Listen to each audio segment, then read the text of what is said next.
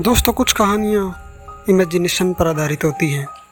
तो कुछ कहानियाँ सच्चाई पर भी आधारित होती हैं। लेकिन इनमें कहीं ना कहीं नाटकीय रूपांतरण किया जाता है।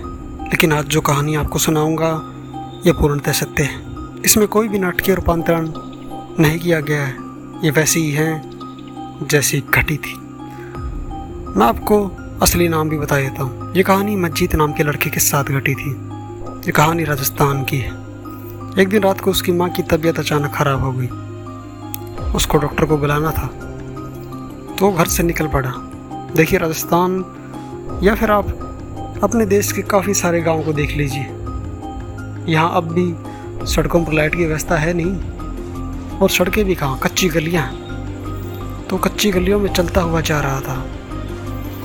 गाँव के बीच में एक चौराहा पड़ता था। डॉक्टर का घर उससे आगे था। लेकिन जैसे ही वो चौराहे को पार करता है, उसे एहसास हो जाता है कि कोई उसके पीछे चल रहा है।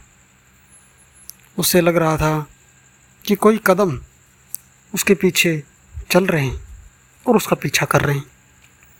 लेकिन वो डरा हुआ भी था कि कहीं मेरे साथ कुछ अजीब ना घट जाए। लेकिन उसे अपनी माँ की भी चिंता थी तो वो तेज़ कदमों से डॉक्टर के घर की तरफ़ चल दिया। आखिरकार पाँच मिनट बाद वो डॉक्टर के घर पहुँच गया। डॉक्टर के घर के बाहर तक तो वो कदम उसके पीछे थे, लेकिन अंदर जाने के बाद वो कदम बाहर चले गए। उसने डॉक्टर को अपने साथ लिया और अपने घर आ गया।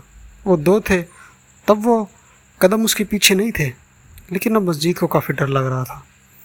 वो डॉक्टर के साथ आने तो वाले थे, लेकिन फिर उन्होंने सोचा कि कहीं वो कदम फिर मेरे पीछे पड़ गए तो। तो वो थोड़ा खुद गर्ज होकर डॉक्टर को बोले कि, आप अकेले चले जाएँगे क्या? डॉक्टर ने कहा हाँ डॉक्टर का तो यही काम था गाँव में। लोग रात बेरात उनको बुला ही लिया करते थे। डॉक्टर साहब चले गए और उनके साथ कुछ भी अजीब नहीं हुआ। ये किसी किसी के साथ होता है। सबके साथ ये अजीब घटनाएँ नहीं घटती। या फिर यूँ कहूँ कि सबके लिए ये घटनाएँ अजीब भी नहीं होती, क्योंकि कुछ लोगों को इनकी आदत सी होती है। तो ये थी हमारी पहली कहानी। बिल्कुल सच्ची मंजीत के साथ घटी थी। मंजीत इस बात के पूर्णतः साक्षी हैं। अगर आप सुनना चाहें तो मैं आपको कभी उनकी आवाज़ में भी ये कहानी सुनाऊँगा, क्योंकि मैं उनको जानता हूँ। दूसरी कहानी दोस्तों।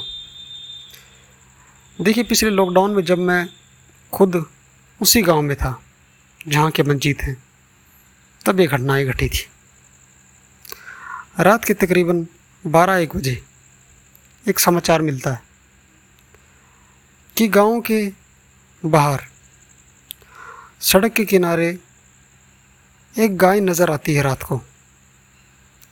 लेकिन कोई व्यक्ति जब उसके पास जाता है तो अचानक इंसान का रूप लेकर उसे डराने लगती है। ये अफवाह रात को फैलनी शुरू हुई थी और अब आम हो चुकी थी। ये कहानी अब लोगों की ज़ुबान पे आ चुकी थी।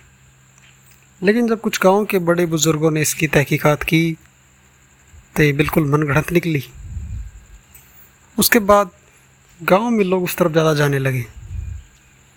क्योंकि पहले तो ये एक डर की कहानी थी और अब ये एक मजाकिया किस्सा बन चुका था। एक दिन मैंने सोचा कि क्यों ना उसी तरफ़ चला जाए और एक बार फिर से पड़ताल की जाए। कि क्या वहाँ सच में कुछ है? मैं रात को तकरीबन दस बजे वहाँ पर पहुँचा। देखिए, दस बजे इतना अंधेरा भी नहीं होता। दस बजे आपको इक्का दुक्का लोग दिख जाया करते हैं। लेकिन जब मैं वहाँ पहुँचा तो मैंने देखा कि जैसे गाँव वाले कहानी बता रहे थे, गाँव ही वहाँ घूम तो रही थी। लेकिन उसे देखकर मैं हैरान रह गया। मुझे थोड़ा डर भी लग रहा था। कि कहीं वही तो नहीं। ये सोचते हुए जैसे ही पीछे मुड़ा, मेरे सामने एक सफ़ेद कपड़ों में लिपटा आदमी खड़ा था। उसने मुझसे सिर्फ़ एक ही सवाल पूछा कि इस वक्त यहाँ आने का कारण क्या है? तो मैंने उससे कहा कि मैं ऐसे ऐसे यहाँ पर आया, मुझे ये देखना था। उसने मेरी पूरी कहानी सुनी और कहा कि यहाँ तो ऐसा कुछ भी नहीं। मैं तो यहाँ पर रात को बारह एक दो बजे तक घूमते रहता हूँ। मुझे तो कुछ नहीं दिखा। मैं भी ये बात सुनकर नज़रअंदाज करके चलने लगा, लेकिन थोड़े ही आगे चलते मेरे दिमाग में एक बात आई कि बारह एक दो बजे तक यहाँ घूमता रहता है। भला क्यों? ये ये सुन, सुनकर मुझे थोड़ा अजीब लगा और मैं सोचकर पीछे मुड़ा। लेकिन जैसे ही पीछे मुड़ा, मुझे वो दिखने वाला था। जिसके लिए शायद मैं तैयार ही नहीं था। वो गाय अब वहाँ नहीं थी और वो सफ़ेद कपड़ों में लिपटा व्यक्ति उस गाय की जगह खड़ा था। एक ही पल में वहाँ पहुँच गया। मैं तुरंत समझ गया और वहाँ से भाग खड़ा हुआ। लेकिन पीछे से कुछ आवाज़ कि रुक जाओ, यहाँ कुछ भी नहीं। ऐसी आ रही थी, लेकिन उसके बाद मैं अपने घर ही आकर रुका। वाकई वो कहानी सच्चाई निकली। अगर आप भी वहाँ जाना चाहें तो कमेंट बॉक्स में जगह का नाम पूछिए। मैं आपको पूरा मैप ही भेज दूँगा। तो चलिए तीसरी कहानी भी सुन लेते हैं। देखिए, कई कहानी डरावनी तो नहीं होती, लेकिन वास्तविकता से उनका काफ़ी ज़्यादा लेना देना होता है। तो ये कहानी कुछ वैसी ही है। ये कहानी भी मंजीत मंजीत ने भी देखी थी और गाँव के कुछ और लोगों ने भी देखी थी। क्योंकि जो मंजीत का घर है, उसके पीछे ही ये कहानी घटी थी। वहाँ पर एक बड़ा सा पुराना नीम का पेड़ है। वो घर वीरान पड़ा है। कोई वहाँ रहता नहीं। क्योंकि लोगों का मानना है कि वहाँ पर कुछ असाधारण घटनाएँ घटती हैं। जैसे कि रात को दरवाजे अपने आप खुल जाते हैं या फिर बंद हो जाते हैं। लेकिन कई लोगों को तो ये कहना है कि रात को छोड़िए। दिन में भी वहाँ पर अजीब घटनाएँ घटती हैं। तो इन घटनाओं की जानकारी पूरे गाँव को थी।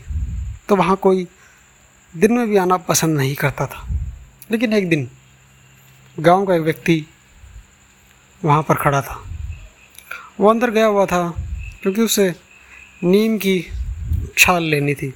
उससे वो कोई दवाई बनाने वाला था। शाम के तकरीबन छः बजे का ही समय था और उसी वक्त मंजीत भी गली से गुजर ही रहा था कि तभी मंजीत को और उस गाँव के व्यक्ति को एक साथ उसी नीम के पेड़ के नीचे एक महिला नज़र आई। वो महिला एक बार नज़र आई और उन दोनों को देखकर हँसते हुए तुरंत गायब हो गई। ये देखकर दोनों व्यक्ति मानो खड़े खड़े ही बेहोश हो गए थे। मजीद को भी अजीब लग रहा था और वो दूसरा व्यक्ति भी डर में सहम गया था। वो दोनों भागते हुए गाँव की तरफ़ भाग ली क्योंकि वो घर गाँव से थोड़ा बाहर था।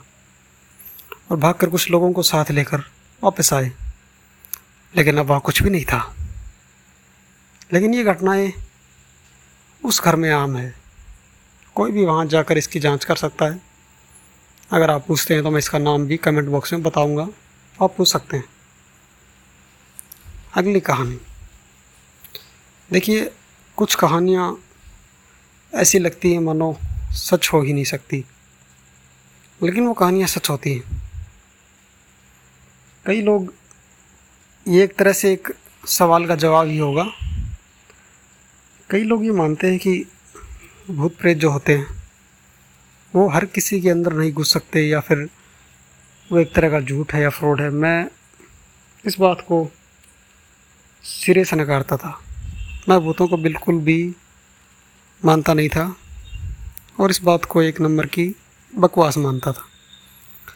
लेकिन पिछले लॉकडाउन में जो मेरे साथ दो चार घटनाएँ घटी, उसके बाद मैं उनको अब सौ प्रतिशत मानने लग गया और आपको भी कुछ ऐसी बातें बता सकता हूँ आने वाली कहानियों में, क्योंकि मेरे पास ऐसे काफ़ी सारे किस्से हैं। ये तो बस शुरुआत है।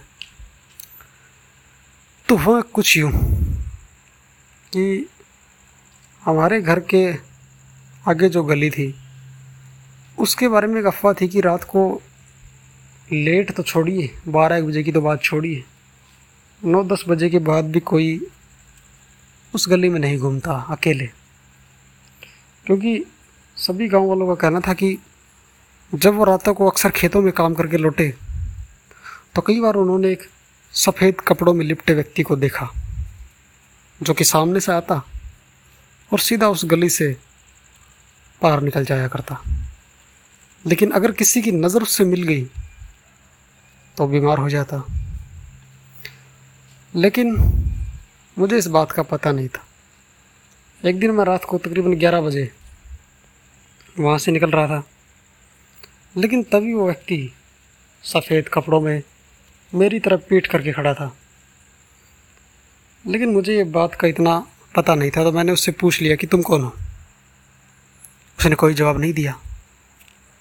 तब मैं जैसे उसके पास जाने वाला था, मुझे अपने मामा की एक बात याद आ गई कि उन्होंने कहा था कि सफ़ेद कपड़ों में अगर कोई व्यक्ति रात को दिखे तो उसके पास मत जाना, वरना पछताओगे क्योंकि वो व्यक्ति बेहद ख़तरनाक है। उन्होंने मुझे बस इतनी ही बात बताई थी। क्योंकि ज़्यादा जानकारी भी कई बार डर का कारण बनती है। तो मैं उस व्यक्ति की तरफ़ ना जाकर जैसे ही मुड़ने लगा, उस व्यक्ति ने मेरे फुर्ती से दोनों हाथ पकड़ लिए। पलक झपकते ही वो वहाँ से मेरे पास आ गया। और तुरंत ही मुझे उठाकर दूर फेंक दिया। मेरे हाथों पर थोड़ी बहुत चोट भी लगी थी, लेकिन मैं तुरंत उठा और अपने घर की तरफ़ भागने लगा। लेकिन मेरे पैर मेरा साथ छोड़ चुके थे। कोशिश तो कर रहा था, लेकिन चल नहीं पा रहा था। तो दोस्तों, कई लोग पूछेंगे कि शैतान है तो क्या भगवान है? तो इसका जवाब है हाँ। मैंने जैसे ही भगवान का नाम लिया, श्री कृष्ण पुकारा मेरे पैरों में जान आ गई। और शायद वो जो भी प्रेत था, कुछ समय के लिए अपनी शक्ति खो बैठा होगा। इसलिए मैं वहाँ से भाग पाया और अपने घर आ गया। लेकिन उसके बाद उस गली में रात को आठ बजे के बाद मैं नहीं गया। हालाँकि वो गली हमारे घर के सामने ही है। लेकिन डर सब पे पूरी तरह से हावी है। तो ये थी हमारी एक और कहानी।